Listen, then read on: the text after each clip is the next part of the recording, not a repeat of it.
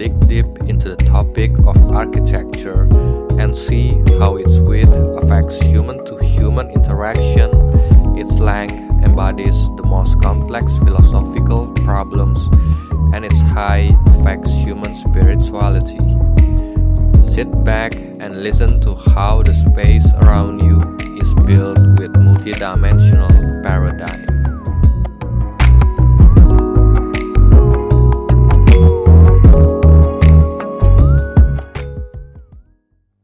Oke, kembali lagi bersama gue di podcast Bincang Ruang. Mungkin pertama-tama gue harus meminta maaf terlebih dahulu karena sudah dua minggu gue melewatkan uh, melewatkan merekam untuk podcast Bincang Ruang ini. Padahal mungkin minta maaf gue ke diri gue sendiri ya karena gue memang memulai podcast ini untuk diri sendiri sih, lebih untuk diri sendiri dan kemudian yang kedua baru untuk orang lain gitu. Jadi gue meminta maaf pada diriku sendiri. Karena gue sudah melewatkan dua minggu tanpa merekam atau mempublish podcast bincang ruang. Uh, karena gue memiliki komitmen gitu. Komitmen untuk berkomitmen dalam membuat podcast bincang ruang ini gitu, seminggu sekali dan gue melewatkan dua minggu gitu karena gak tahu ya gue capek banget gitu. Kerja setiap hari dan mungkin setiap hari dikejar deadline beberapa proyek gitu. Dan sampai ke titik di mana ketika gue pulang kerja itu gue bingung besok gue mengerjakan apa gitu. Bukan karena nggak ada yang dikerjain tapi karena terlalu banyak yang harus dikerjain gue sampai sampai bingung gitu mana yang harus dikerjakan duluan besok. Dan ya begitulah dan pulangnya malam terus. Uh, ya makanya gue akhirnya aduh ya udahlah capek lah. Nanti aja lah rekaman podcast bincang ruang. Nanti aja lah nanti aja lah. Akhirnya sampai dua minggu terlewati tanpa gue merekam untuk podcast Bincang Ruang ini. Dan pada saat ini pun gue merekam podcast Bincang Ruang sekarang sudah malam uh, di hari Kamis dan sekarang sudah jam 11 lewat. Jarum panjangnya ke angka 2 11 lewat 10 dan gue juga udah dalam keadaan yang sudah lelah dan capai karena sudah setelah bekerja gitu. Ah, kalian pernah gak sih di titik jenuh seperti itu atau di titik burnout gitu? Karena terlalu banyak yang harus dikerjakan dan akhirnya kalian pulang karena karena bukan pekerjaan kalian sudah selesai tapi karena sudah capek dan kalian sudah bingung mau mengerjakan yang mana terlebih dahulu gitu. ah dan itulah apa yang gue alami. Dan ya itulah mungkin suka dukanya dalam bekerja ya sebagai karyawan. Jadi di episode kali ini gue mungkin akan coba membahas tentang uh, kebebasan berbicara. Kebebasan berbicara di beberapa acara TV sedang membahas hal ini bahkan di podcast-podcast terbesar di Indonesia yang billboardnya ada di mana-mana itu juga uh, membahas hal ini juga tentang kebebasan berbicara. Menurut gue hal yang kompleks dan rumit sih kebebasan berbicara itu. The freedom of speech ya.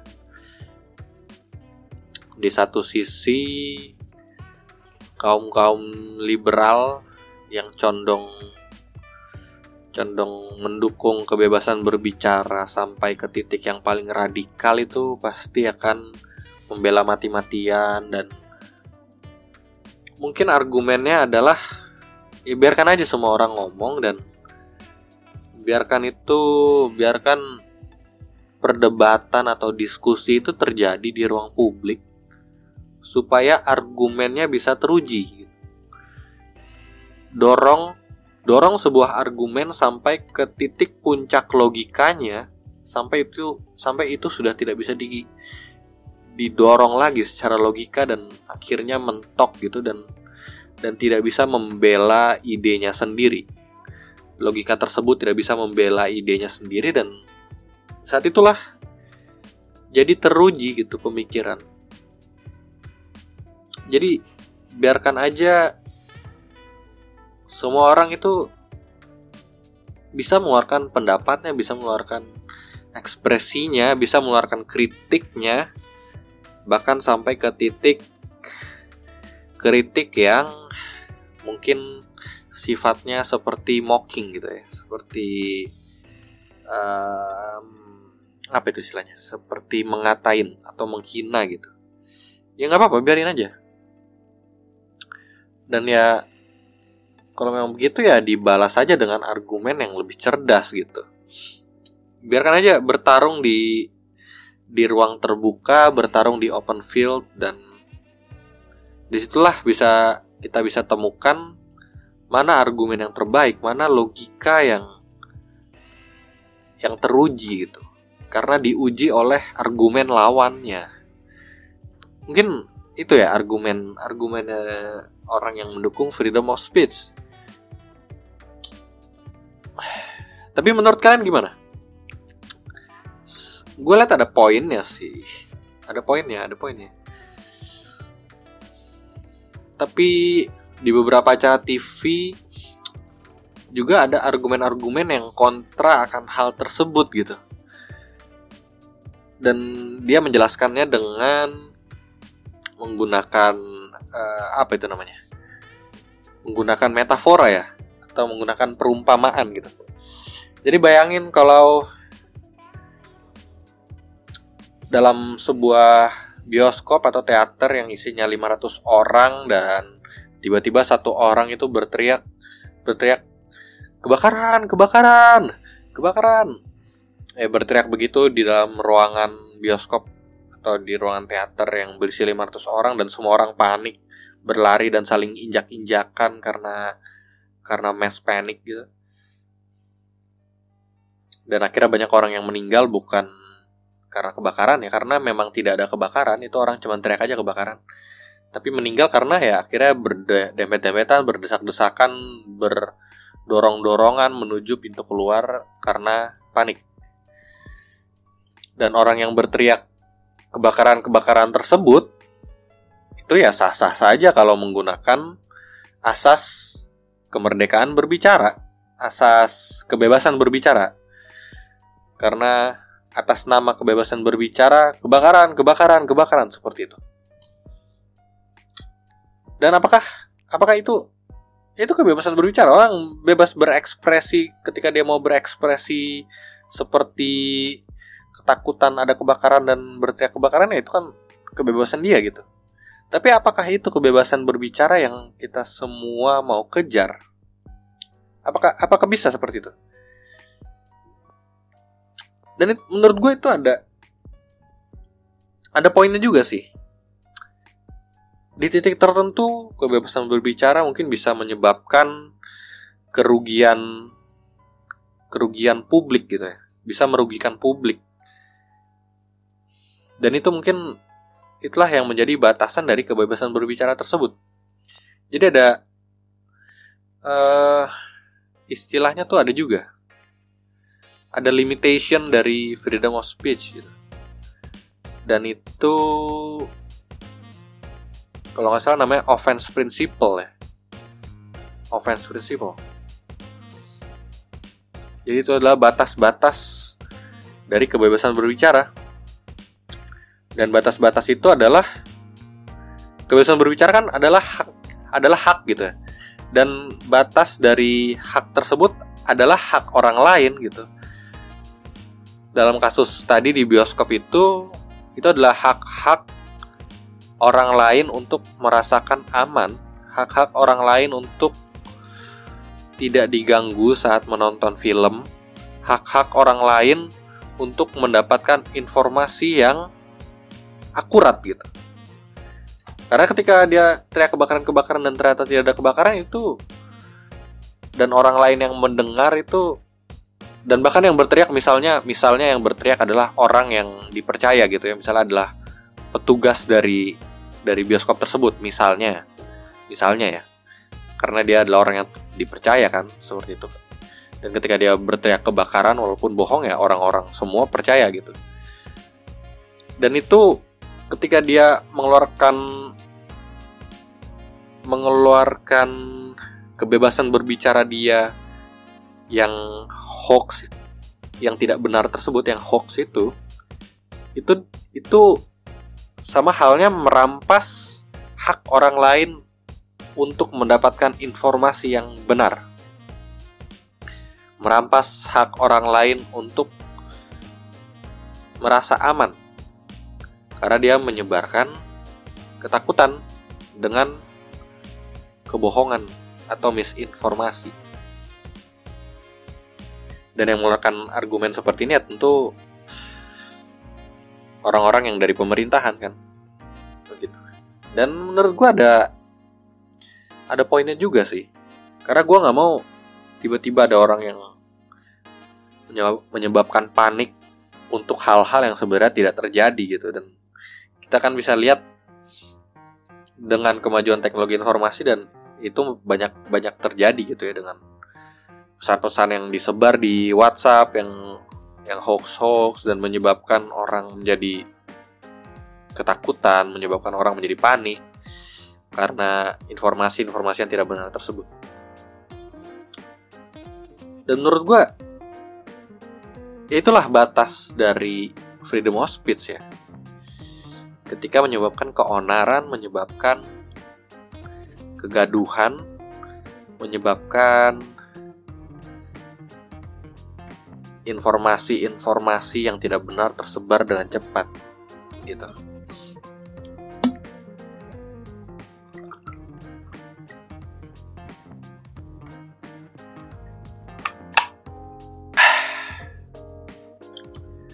Tapi ada satu masalah dari argumen argumen ini. Masalahnya adalah siapa yang menentukan bahwa hal tersebut menyebabkan keonaran dan apa batasannya gitu. Apakah ketika 10 orang panik itu disebut kegaduhan? Apakah ketika dua orang panik itu disebut kegaduhan? Apakah ketika 100 orang panik itu disebut disebut kegaduhan? Apa seribu orang panik baru disebut kegaduhan? Dan siapa yang menentukan bahwa orang-orang itu panik, bahwa terjadi kegaduhan, bahwa terjadi kericuhan? Siapa yang menentukan? Siapa yang menjadi tolak atau apa yang menjadi tolak ukurnya gitu? Dan mungkin di situ kelemahannya dan dan harusnya dirumuskan gitu. Hal-hal seperti apa yang diukur itu menyebabkan hal-hal hal-hal seperti apa yang atau ukuran-ukuran apa yang ketika hal itu tercapai maka itu disebut keonaran atau kegaduhan. Jadi harusnya sebenarnya harusnya ada ukuran tersebut gitu.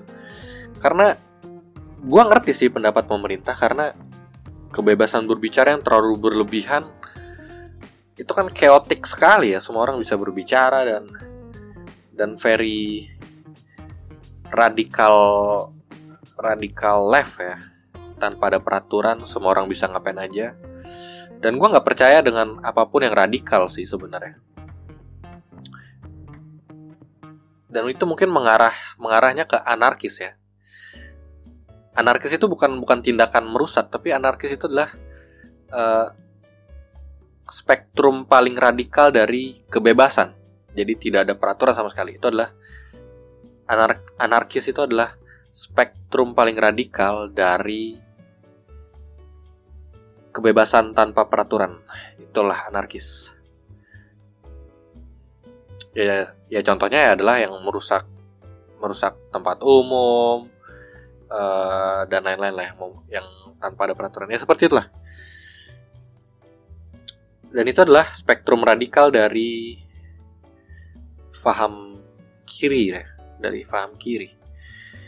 Dan itu adalah spektrum chaos terlalu chaos. Dan di spektrum yang satu adalah order. lawannya chaos adalah order.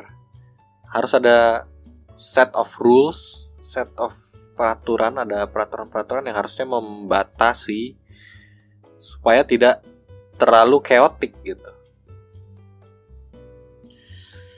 Dan mungkin di situ poin pemerintah karena sudah terlalu chaotic maka harus ada order yang di establish gitu. Harus ada order yang ditegakkan supaya supaya ada arah gitu, supaya tidak terlalu mengambang, supaya tidak terlalu acak, supaya tidak terlalu gue nggak mau bilang ini sih sebenarnya, tapi supaya tidak terlalu bebas sebebas bebasnya gitu. Ya gue tahu sih dalam masa sekarang itu seperti kata-kata yang tabu sekali ya, terlalu bebas gitu. Kayak kebebasan itu adalah adalah pahlawan gitu. Kebebasan itu adalah pahlawan. Dan ketika orang menyebut order atau menyebut peraturan itu itu adalah uh, represif. Itu adalah wajah dari dari uh, sesuatu yang represif gitu. Dan seperti jahat sekali seperti diktator gitu ketika kita ngomongin order atau kita ngomongin law kita ngomongin peraturan sedikit aja itu jadi sepertinya jahat sekali dan kita ketika ngomong bebas itu kebebasan itu adalah pahlawan seperti pahlawan gitu ya.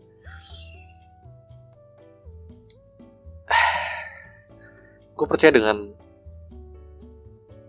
dengan balance, dengan keseimbangan sih. Jangan ada hal yang terlalu radikal gitu.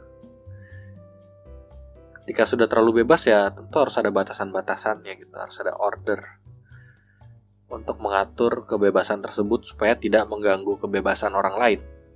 Cuman ya tadi yang gue bilang, masih ada sedikit, bukan sedikit sih, sebenarnya banyak sih. Masih ada banyak lobang yang perlu ditutup dulu untuk bisa bisa menciptakan order tersebut atau membatasi kebebasan tersebut karena siapa yang menentukan bahwa itu bahwa itu owner siapa yang menentukan bahwa bahwa itu menyebabkan kegaduhan gitu.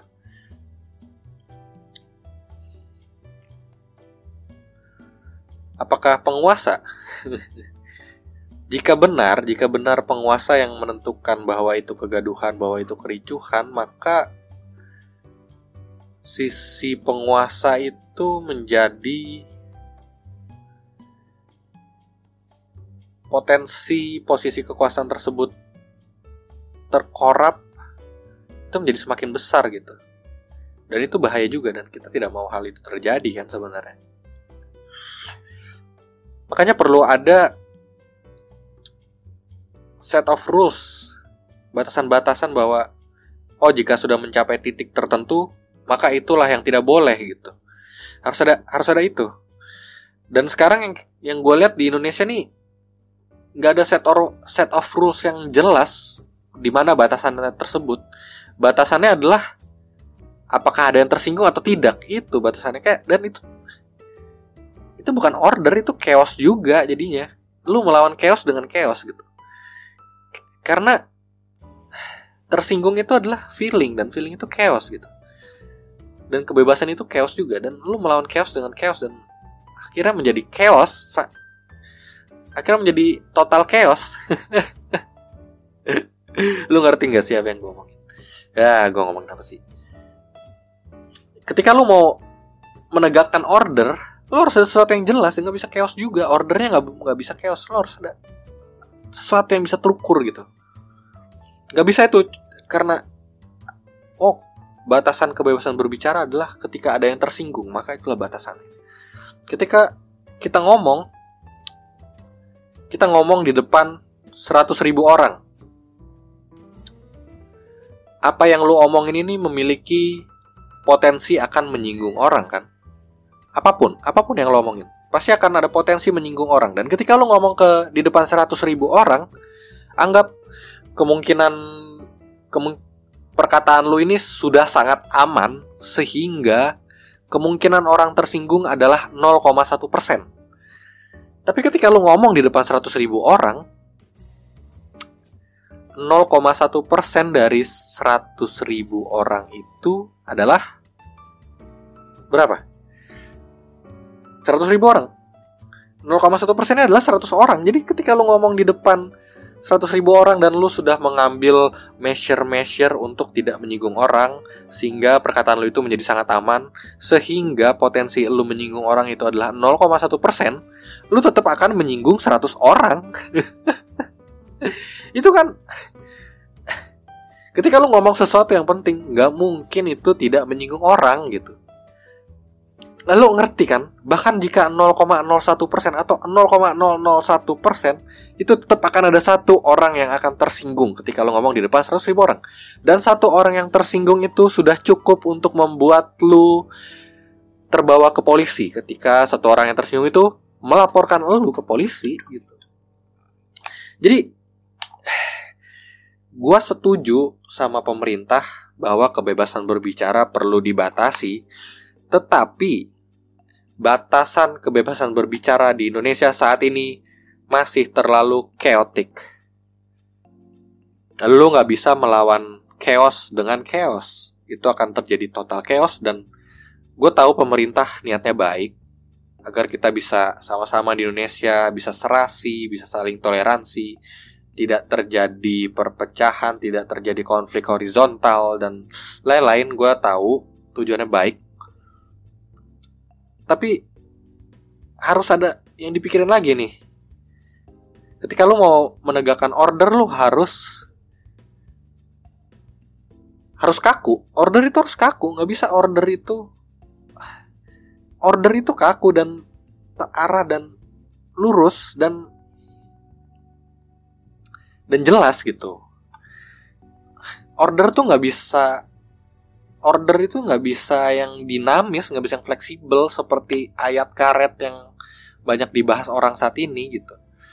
Itu lo mau menciptakan peraturan peraturan peraturan yang adalah representasi dari order, tetapi peraturan tersebut dinamis atau lentur atau karet di di mana lentur atau dinamis atau karet itu adalah representasi dari chaos gitu.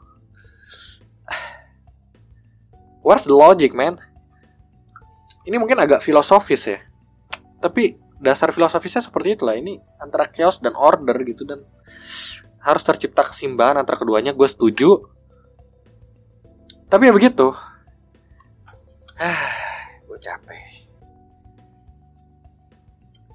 Dulu, dulu gue adalah salah satu orang yang tidak setuju dengan undang-undang penghinaan agama atau blasfemi. Apa ya istilah Indonesia-nya blasfemi itu? Undang-undang tentang penghinaan agama. Dulu gue adalah salah satu yang tidak setuju dengan undang-undang tersebut. Tapi sekarang gue menjadi salah satu orang yang mungkin mungkin diperlukan ya karena undang-undang tersebut itu mungkin sudah lebih sudah lebih tertata dengan baik dibandingkan dengan undang-undang satunya lagi yang tentang ketersinggungan. Undang-undang tentang penghinaan agama itu udah lebih parameternya udah jelas lah, udah jelas gitu. Udah jelas. Ya walaupun masih banyak kritiknya juga sih. Tapi itu sudah lebih jelas daripada undang-undang yang satunya lagi ini yang tentang penghinaan yang tentang uh, bisa melaporkan asal lu merasa tersinggung. Seperti itu. Gue bukan ahli hukum sih gue bukan ahli hukum tapi yang gue lihat saat ini yang terjadi adalah cukup ada pihak yang tersinggung dan itu udah bisa pakai ayat tersebut untuk dilaporkan ke polisi dan dan ya begitulah seperti yang gue bilang tadi ada berapa juta masyarakat di Indonesia dan ketika lu ngomong di depan orang yang berjuta-juta itu tidak mungkin tidak ada satu yang tidak tersinggung gitu. Bahkan ketika kemungkinan tersinggungnya adalah 0,00001 persen. Dibagi satu juta pasti tetap ada satu yang tersinggung. Dan kalau yang tersinggung itu adalah orang yang berkuasa ya udah lu matilah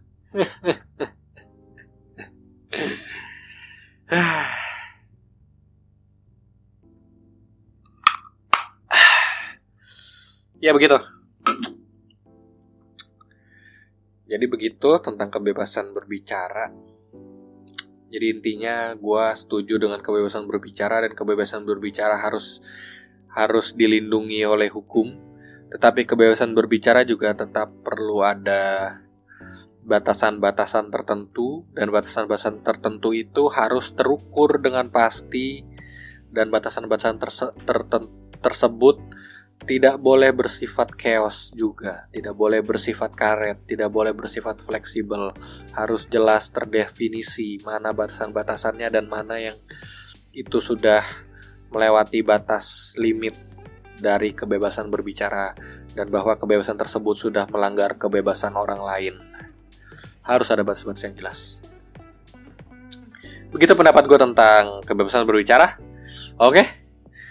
Dan mungkin akhir-akhir ini juga sedang uh, viral tentang video video hubungan hubungan badan yang katanya yang katanya adalah seorang artis tersebut. Dan itu menjadi viral dan orang-orang menjadi wow wow wow wow lihat lihat lihat mana sih lihat sih. Dan itu menjadi pembicaraan di setiap kantor dan itu menjadi pembicaraan di setiap SMA dan itu menjadi pembicaraan di setiap universitas dan itu menjadi pembicaraan di setiap rumah tangga dan itu menjadi pembicaraan di setiap hubungan antar tetangga ibu-ibu bapak-bapak ngerumpi tentang hal tersebut. gue nggak tahu ya. Tapi apa sih yang menyebabkan hal tersebut ya?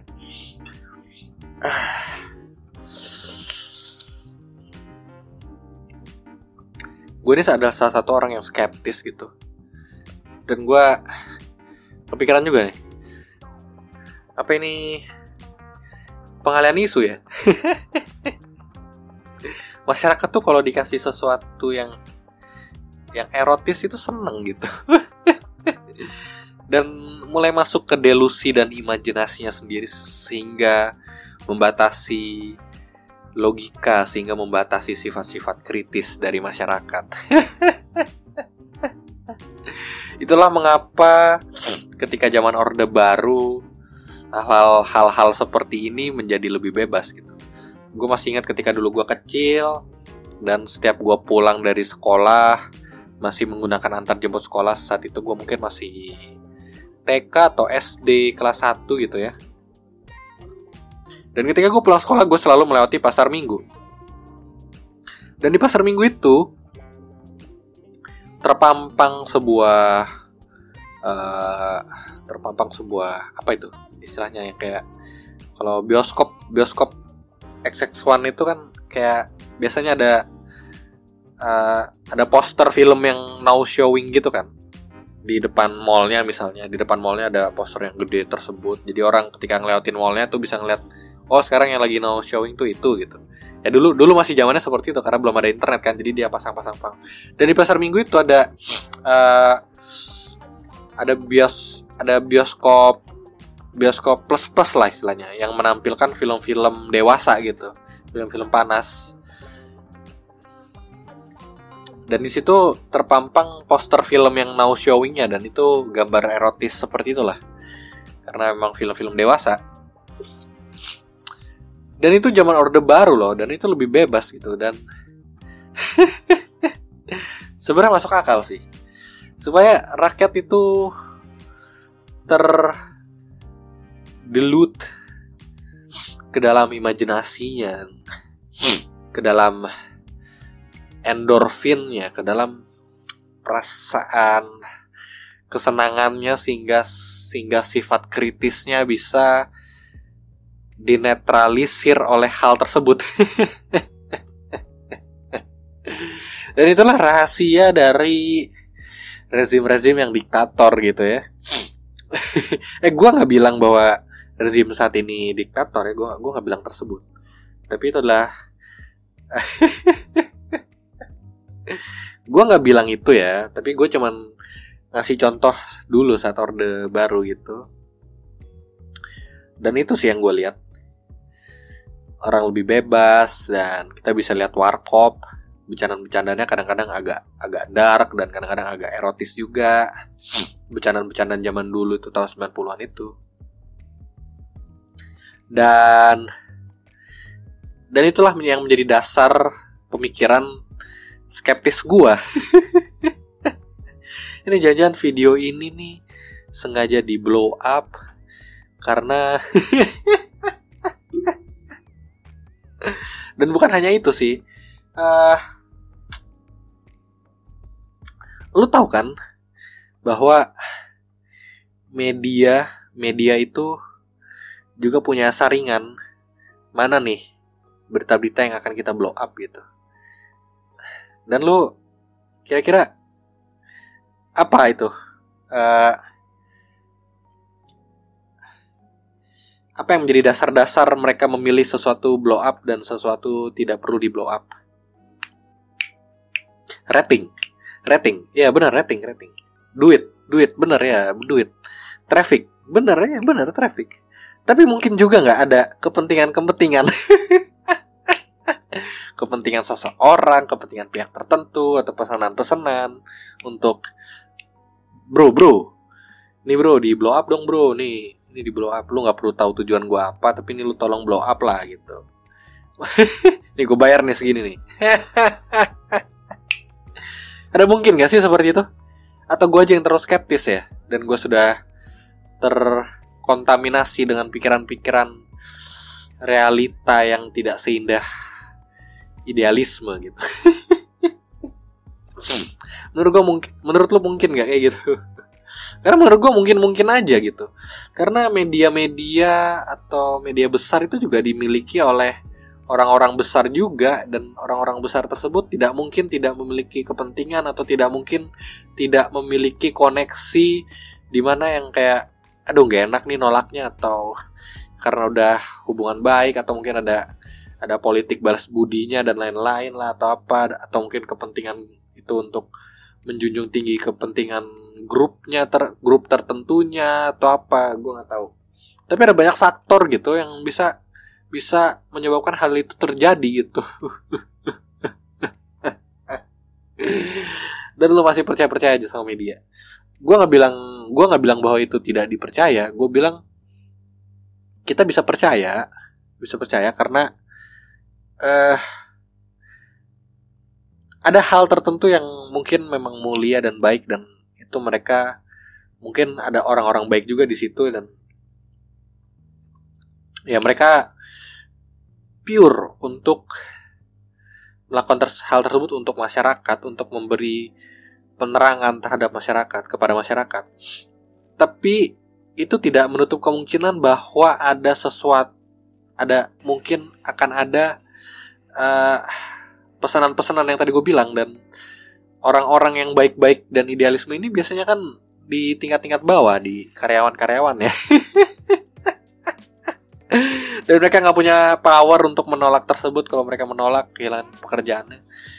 Dan yang ya ya lu ngerti kan maksud gue gue serem nih kalau narikin lebih jauh. Ya tapi lu ngerti lah maksud gue tetap ada kemungkinan tersebut gitu. Ya mungkin kemungkinannya kemungkinannya cuma 0,1 persen atau kemungkinannya hanya 0,01 persen. Tapi kalau itu dikalikan dengan jumlah berita dan dikalikan dengan jumlah waktu dan dikalikan dengan lamanya media tersebut berdiri, anggap aja 0,01% kemungkinan media tersebut mengambil berita pesanan. Jadi media tersebut hanya mungkin mengambil pesanan itu ketika udah tidak mungkin mengelak lagi jadi ada kemungkinan 0,1% dia tidak bisa mengelak dari berita pesanan. Dan lu bayangin media tersebut sudah berdiri selama 10 tahun misalnya. Dan selama 10 tahun setiap harinya mereka harus mengeluarkan berita. Jadi selama 25 tahun tersebut sudah ratusan ribu berita yang dikeluarkan oleh media tersebut dan anggap aja 0,1% doang kemungkinan media tersebut mengambil berita pesanan berita kepentingan orang tertentu atau kepentingan grup tertentu 0,1 persen aja. Berarti ada sekitar bisa 100 berita pesanan aja itu bisa. Dan mungkin aja kebetulan di saat inilah berita pesanan tersebut ada. Mungkin aja nggak? Kita bicara angka aja nih dan uh, rough rough estimation aja.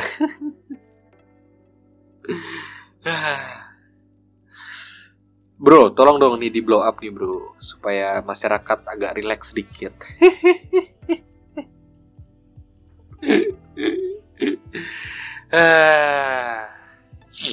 Ya begitulah. Apalagi ya yang perlu dibicarakan nih. Uh, Apalagi sih yang lagi viral uh, mungkin ada kepulangan-kepulangan tokoh tertentu yang uh, ya begitulah. Itu agak susah gue bahas sih gue serem ngebahas terus hmm, apa lagi ya? Gue udah kehabisan topik sih sebenarnya dan ini udah 30 menit lebih juga mungkin kita sudahi dulu podcast hari ini. Dan ya mungkin itu aja sih yang mau gue bicarakan pada episode kali ini. Tentang kebebasan berbicara. Mungkin lo bisa berpendapat di kolom komentar kalau kalian tidak takut kebebasan berbicara kalian di diambil. kalian bisa tinggalkan komentar. Dan kalian bisa memberikan pendapat kalian tentang kebebasan berbicara di Indonesia saat ini. Dan kalian ada di kubu mana nih? Di kubu yang membela kebebasan berbicara sampai semaksimalnya, sampai puncaknya, atau kalian pihak yang berpendapat bahwa kebebasan berbicara itu harus dibatasi juga, atau kalian justru di kubu yang tidak populer, yaitu di mana kebebasan berbicara itu adalah salah dan tidak boleh ada. Kalian mungkin boleh berkomentar, boleh memberikan pendapat. Gua tertarik sekali untuk mendengar pendapat kalian karena seperti yang gue bilang pada episode episode sebelumnya, banyak hal dalam otak gua yang gua kesusahan untuk mencari teman berbicara dan teman berpendapat dan karena itulah gue membuat podcast ini untuk gue bisa melantur dan ngomong-ngomong sendiri. Mencurahkan isi pikiran gue yang terlalu banyak. Terlalu... Terlalu abstrak sehingga perlu gue curahkan. Harus ada media tertentu. Dan ini menjadi semacam terapi untuk gue... Untuk diri gue sendiri sih sebenarnya. Dan disclaimer, jangan menganggap apa yang gue bicarakan ini benar anggap aja ini opini dan belum tentu benar, oke? Dan mungkin sekian untuk podcast Bincang Ruang episode kali ini. Kita bertemu lagi di episode selanjutnya. Bye bye.